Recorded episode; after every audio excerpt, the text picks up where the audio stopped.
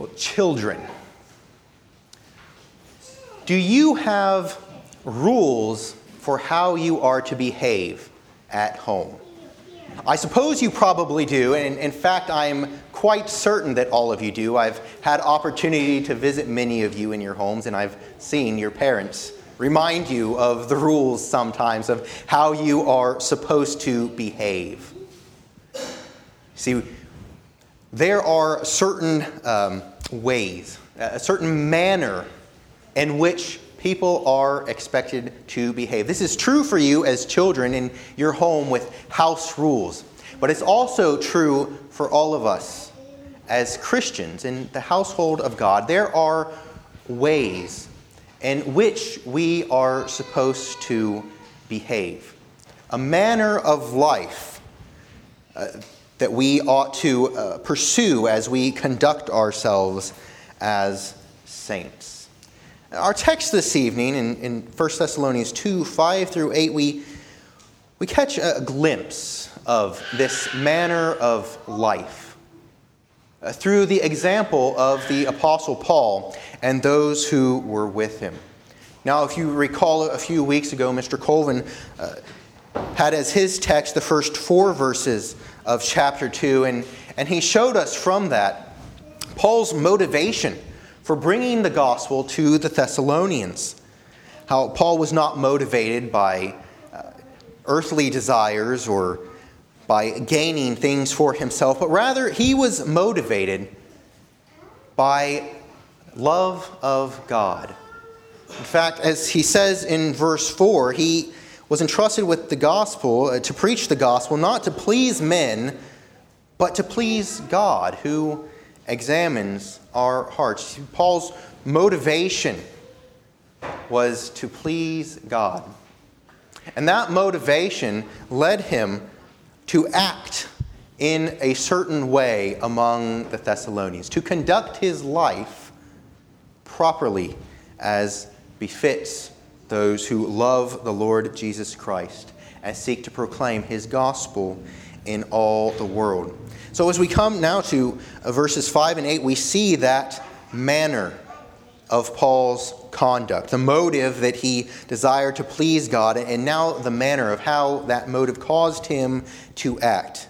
In these four verses, we see that proper Christian conduct is not based in, in self seeking thoughts or words or deeds, but rather in a sacrificial gentleness and love. Proper Christian conduct is not based in self seeking thoughts, words, or deeds, but rather in a sacrificial gentleness and love. We see this in two distinct headings. In verses 5 and 6, we see that proper Christian conduct is not based in self seeking. And then in verses uh, 7 and 8, we see that proper Christian conduct is demonstrated in sacrificial gentleness and love. Christian conduct is, is not to be self seeking, but rather to be sacrificially gentle and loving. So, as we turn to our text, I'd like to show you from these first two verses Paul's conduct. It was not a conduct uh, performed in self seeking in three ways. Uh, Paul was not self seeking in his speech. Paul was not self seeking in his thoughts and motives, and Paul was not self seeking in his actions. There was no self seeking in Paul's manner of life and his conduct. So look with me now to verse 5, where we see Paul's conduct, not in self seeking speech. We read in the first part of verse 5 that Paul says, We never came to you with flattering speech. We never came with flattering speech. The apostles, when they came to the Thessalonians, when they were proclaiming the gospel, did not come in a way that was flattering. Now, you probably need uh, to clarify, we probably need to clarify what, what exactly flattery is, because I think sometimes we can conflate flattery with uh, complimenting. See, flattery and, and giving a sincere compliment are two different things. Flattery is, is an excessive kind of, of complimenting, but not just excessive complimenting, excessive complimenting meant to get you something, either to get people to uh, follow you or to get people to be your friends, to uh, do something for you. Paul reminds the Thessalonians here that that is not how he spoke to them. Paul, when he came to proclaim the gospel, didn't preach to the Thessalonians saying, Well, you're really very wonderful people. You're so intelligent and so sacrificing, so loving. You really should come follow me and, and follow the Lord Jesus.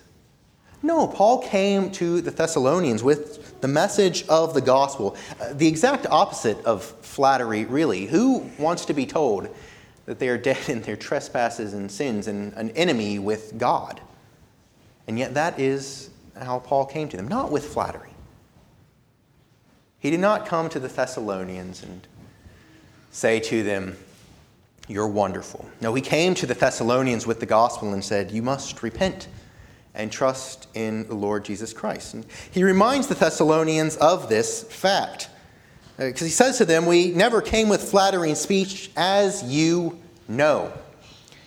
He calls the Thessalonians to remember those times when, when he and the others came to them to proclaim the gospel. And he tells them, You yourselves are witness of our manner of speech to you. You yourselves recall exactly what we said to you. We never flattered. We never tried to get something from you with our speech. We were not seeking glory and honor for ourselves. We were not seeking a following for ourselves. No, rather, we, we came to you with the message of the Lord Jesus Christ. They never came with self seeking speech. the apostles could not, given their motivation of pleasing God, uh, could not come with that self seeking speech. Because that would have been a misrepresentation of the God who sent them. It would have been a defilement of the very gospel they were preaching. If they had come to the Thessalonians Uh, trying to use worldly means and a worldly manner to get them to repent and follow after Christ, then the Thessalonians would have had a, a false sense of who they were before God, a false sense of, of who God is, the thrice holy God. Uh, the gospel would have been corrupted. And so Paul reminds them that he did not come to them in a self seeking manner as far as his speech goes. It was not with flattering speech. But Paul tells them that it was not just his speech that was not self seeking, but it was also his thoughts or his motives. Uh, he continues in verse 5 that he came never, uh, never came with flattering speech as they knew, nor with a pretext for read. The motives of the apostles as they came to the Thessalonians was not for their own enrichment. It was not for their own security or their own building up. He reminded them of that uh, earlier in verse 2 when he, he told them that they had come to, to proclaim the gospel in boldness, uh, even in the midst of opposition. Paul reminds them that they did not come to the Thessalonian church proclaiming the gospel in order to get something from them. Indeed, what could they get from the Thessalonians from proclaiming the gospel? It was not from motives of desire or greed, of seeking followers through flattery, of seeking uh, riches or possessions through greed. That was not the manner in which Paul came to the Thessalonians, preaching the gospel. Well, how did the Thessalonians know that? When Paul wrote that to them, they very well could have said, Well, Paul, that's all well and good for you to say. How do we know that, though? See, they, they knew from experience that the apostles had not preached the gospel uh, in flattery, but how do you know the thoughts and intentions of the heart? Well, Paul does a pretty amazing thing here at the end of verse 5. He says that they came not with pretext for greed. That was not their manner of coming to the Thessalonians. And then he calls upon God to be his witness. God, who knows the inmost thoughts of our hearts. Paul says, God is my witness that I did not come to you for greed.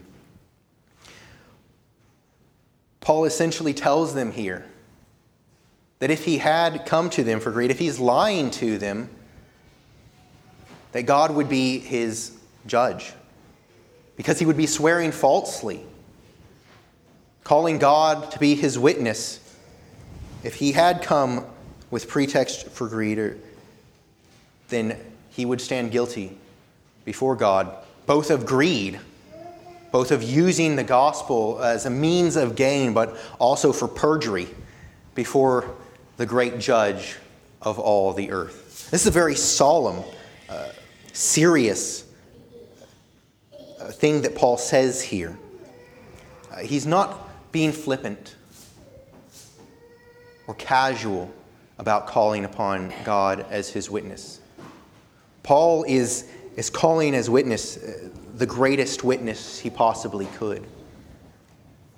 Telling the Thessalonians, My heart and coming to preach the gospel to you never once came from a place of greed.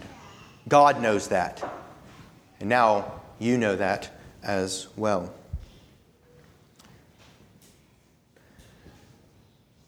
God, who knows all of our thoughts, knows all of our motivations, knows whether or not we do what we do in a greedy manner or in a sacrificial manner. God is the witness of Paul, and God is the one who knows your hearts as well, who sees all of your thoughts, the most inward desires of your heart. Children, I want to encourage you and exhort you to dwell upon this fact that, that God knows the thoughts of your heart. Your parents will not always know exactly why you did something when you do something and you get in trouble for it, and your parents say, Well, why did you do that? Many times you might say, I don't know, simply because it's a bit easier than saying, Well, because I am sinful. But God knows exactly why you did those things. And adults, the same is true for you. The Lord knows exactly why you do the things that you do. He is the witness of your heart, of your motivations. Be honest before Him. Be honest before the one who knows your thoughts. Do not try and cover up or conceal the motivations of your heart before men. God knows your motivations. Paul tells the Thessalonians that he was not self seeking in his words. He tells them he was not self seeking in his thoughts, but he also tells them he was not self seeking in his deeds, in his actions. Uh, look at verse 6. After saying that he had not come with flattering speech or with a pretext for greed, Paul tells them he did not come seeking glory from men, either from the Thessalonians or from others. Paul's conduct was not one that when he came to preach the gospel to the Thessalonians, he thought, this, this is going to get me glory and honor. This is going to really increase my reputation. When I come to Thessalonica and preach the gospel, everyone will love me. They'll, they'll give me great honor and, and praise. People will come and laud me as the great teacher of the church. That was not Paul's motivation in his action. That was, that was not his manner of conduct when he came to proclaim the gospel to the Thessalonians. He did not come seeking glory. He came seeking the glory of the Lord Jesus Christ. It was not for himself that he proclaimed the gospel. He was, he was compelled. He had seen a glimpse of the glory of God. He encountered the risen Christ on the road when he was struck blind, and he knew who the truly glorious one was, who the one who deserves all honor and glory is. And so when Paul came to the Thessalonians, he did not come seeking glory from them. Came seeking glory for his Savior, the risen Christ. He did not come seeking glory from the Thessalonians. He did not come seeking glory from anyone else in what he did. The surrounding cities, the believers in Judea. His motivation was to please God, not to come and preach the gospel and act in such a way as to have men glory him, uh, glorify him, or honor him. Paul's motivation in pleasing God resulted in his actions being proper actions, proper conduct, not conduct that was self seeking in, in speech or, or in thought, in deed, but action that was that which proclaimed Christ glorified Christ, called upon the Thessalonians to, to know who Christ is and what he has done. As believers, we may take an example from this and, and glean insight and application from Paul's conduct among the Thessalonians. We see Paul did not come with, with flattering speech, and so we ourselves must remember and, and try to imitate Paul in that, and that we, we must not use flattering speech. We can give sincere and honest compliments, and, and indeed we should. Um, and later in 1 Thessalonians, in chapter 5, Paul will tell the Thessalonians that they are to encourage one another and, and build each other up. Your speech should be used for that end to encourage your fellow believer, to build them up, to point them to their Savior and to your Savior. Not to get them to follow after you or to think that you're such a fantastic person, but for your speech to call others and the household of God to glorify their Savior. Children, I think this is something that's especially difficult for young people. As you grow older and you seek to build friendships with people, I think there's, there's kind of a unique temptation for young people to, to want to flatter others that they think are, are particularly uh, cool or, or popular, and the hopes that maybe that person will be their friend or will flatter them back or will do nice things for them. I want to encourage you do not use flattering speech. Be honest in your speech with one another. Be sincere and loving. Be bold and, and forthright. Young men, use direct language. Don't beat around the bush. If you want to give somebody a compliment, give them a compliment. Young ladies, do the same thing. Don't be brash, but sincerely compliment your friends. encourage one another and build each other up. Especially encourage your friends in their faith, encourage them in their pursuit of holiness.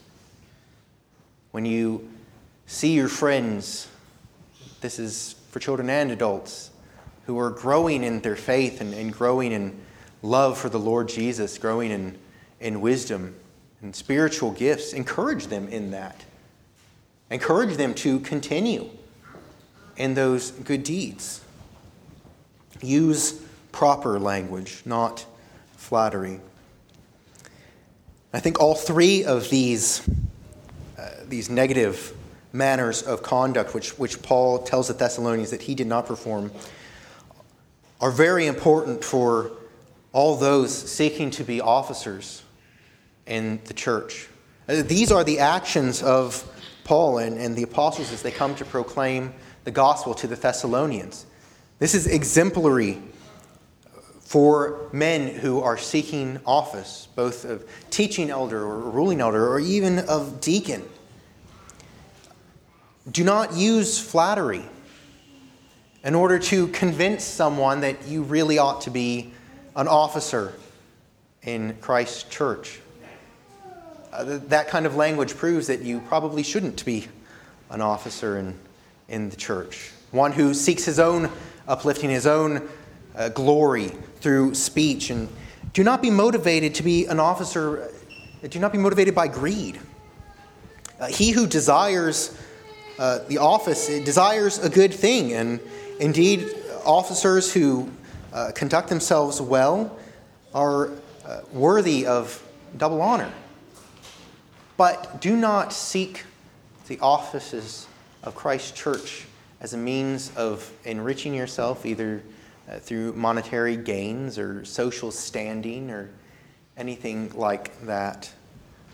That is not how an officer of the Church of Christ should conduct themselves. Uh, they ought not, they must not be self seeking in their speech or in their thoughts or in their deeds. That is what we must not do. Well, how ought we to act? How ought we to conduct ourselves? Well, Paul tells us in the next two verses, in verses 7 and 8, he tells us how he and the other apostles conducted themselves among the Thessalonians. They conducted themselves with, in sacrificial gentleness and in love.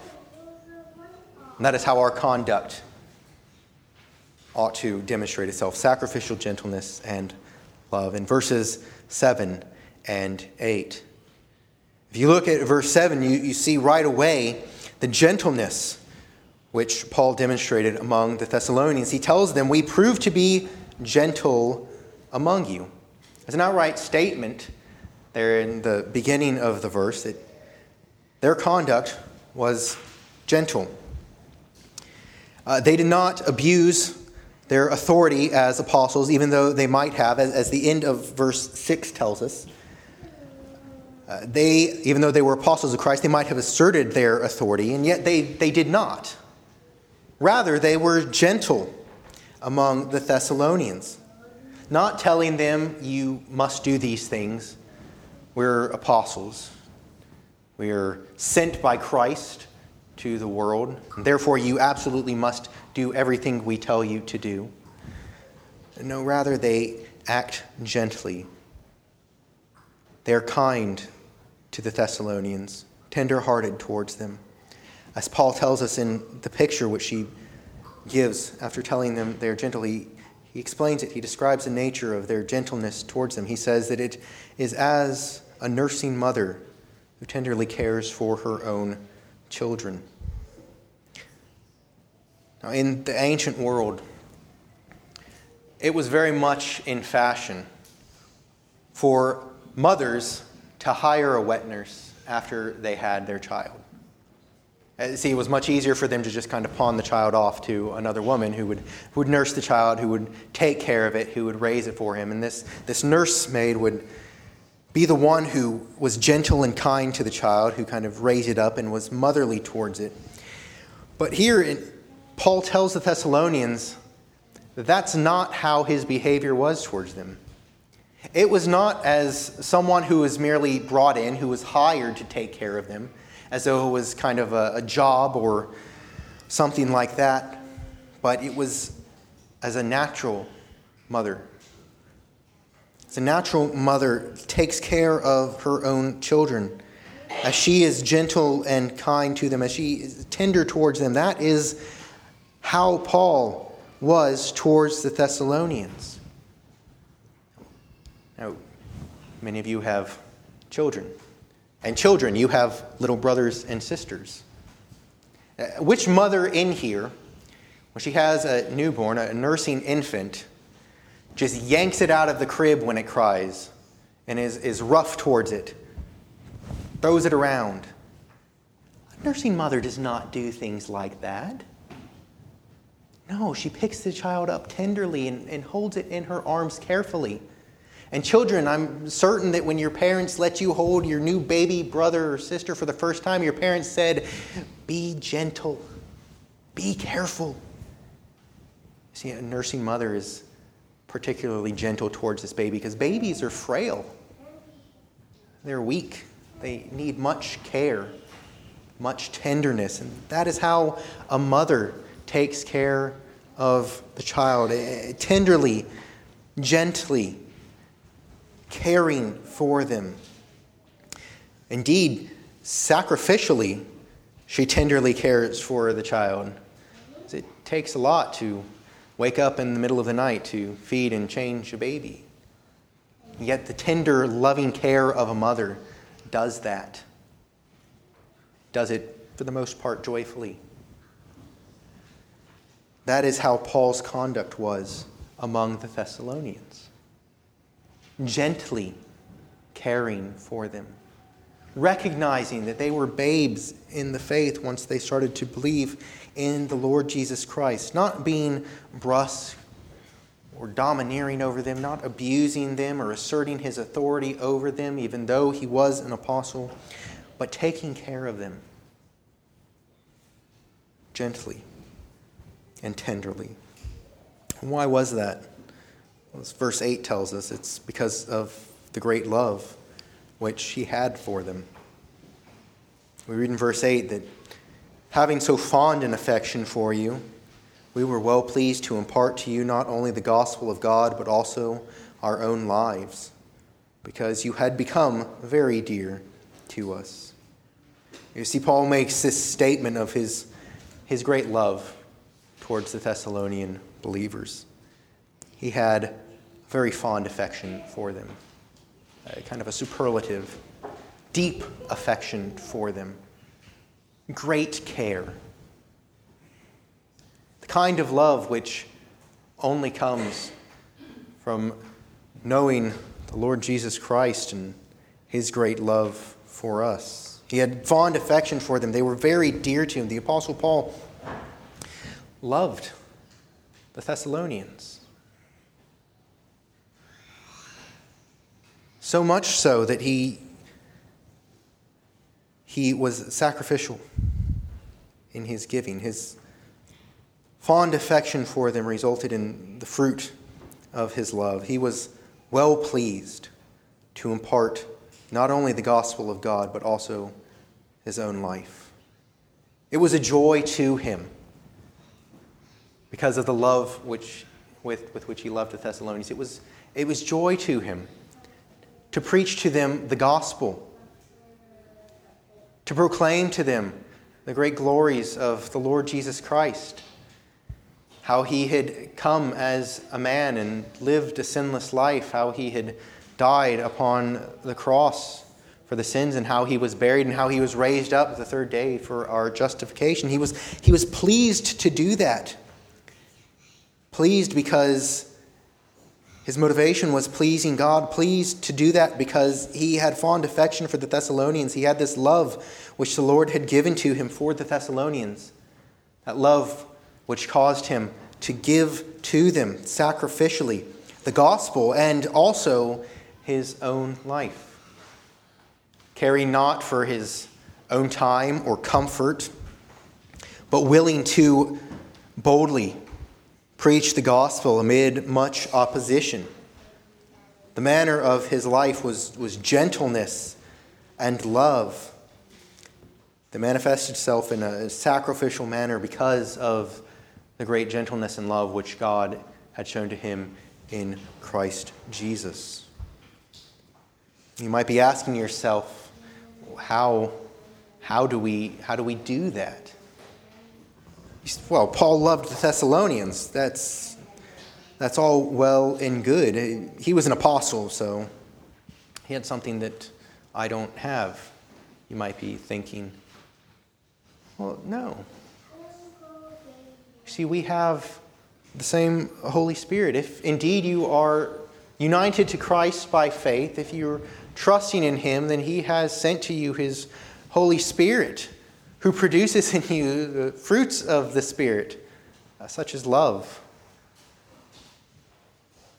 It is in and of ourselves quite impossible to love people the way we ought to love them, isn't it? Uh, though we all get along very well here at Antioch Presbyterian Church, there's many times when you encounter fellow believers who you just don't really get along with. And yet, through the Holy Spirit, you can and, and you may and you ought to have a fond affection for them as your brothers and sisters in Christ, as fellow heirs together with you. It's a fond affection, a great love for them that is had because we have the Spirit. And so, if you would conduct yourself, even as Paul conducted himself here, if you would conduct yourself in, in gentleness, in love, uh, sacrificially giving of yourself, you must do so in full reliance upon the Spirit of God. Do not try and conjure up within yourself that kind of love, that kind of gentleness.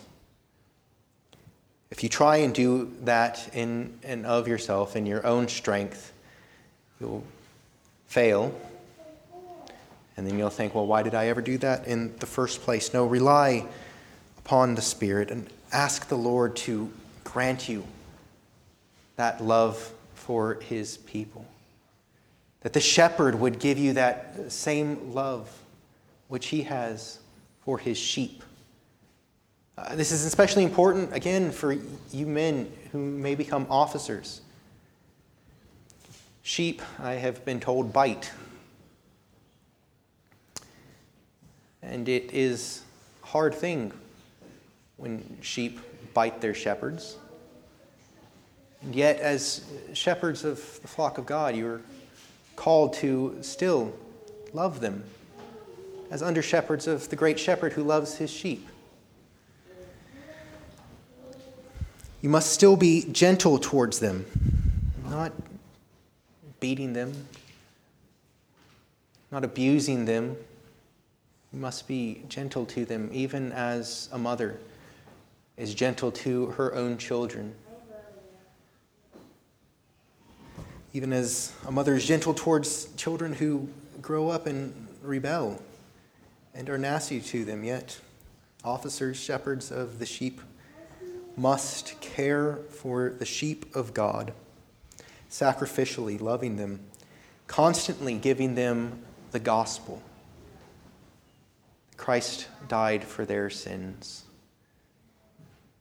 That is uh, what officers, elders especially, must, must be doing.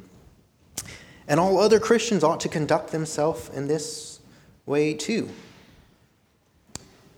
You must seek the Lord that and ask him that he would give you gentleness towards one another so that you can deal gently with them when they do something which hurts you, and so they can deal gently with you when you do something which hurts them. Ask the Lord to grant to you sacrificial gentleness and love.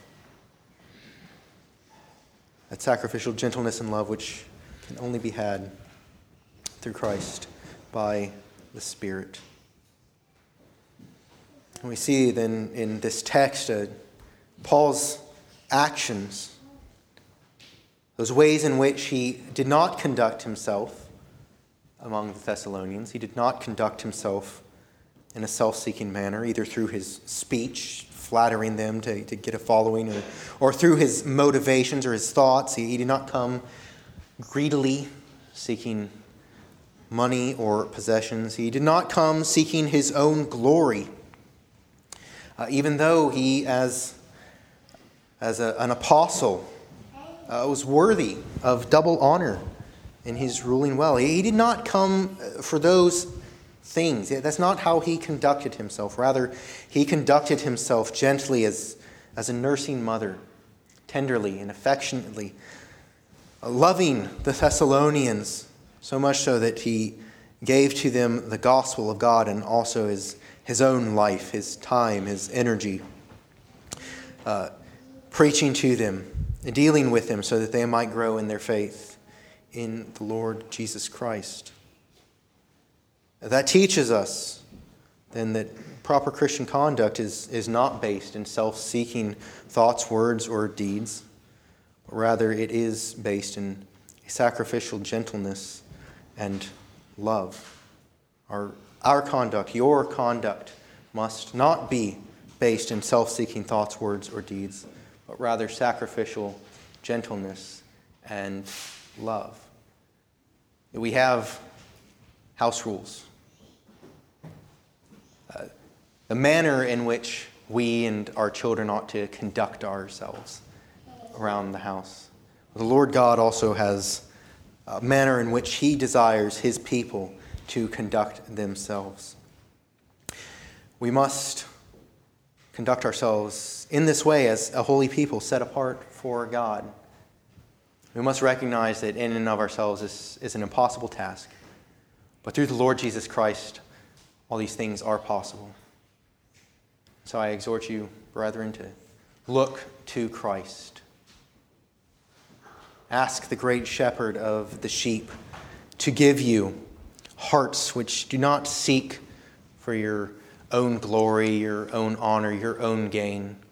Hearts that seek for his glory his honor, for the building up, the edification of His church, and the spread of the gospel throughout all the earth. Let us pray.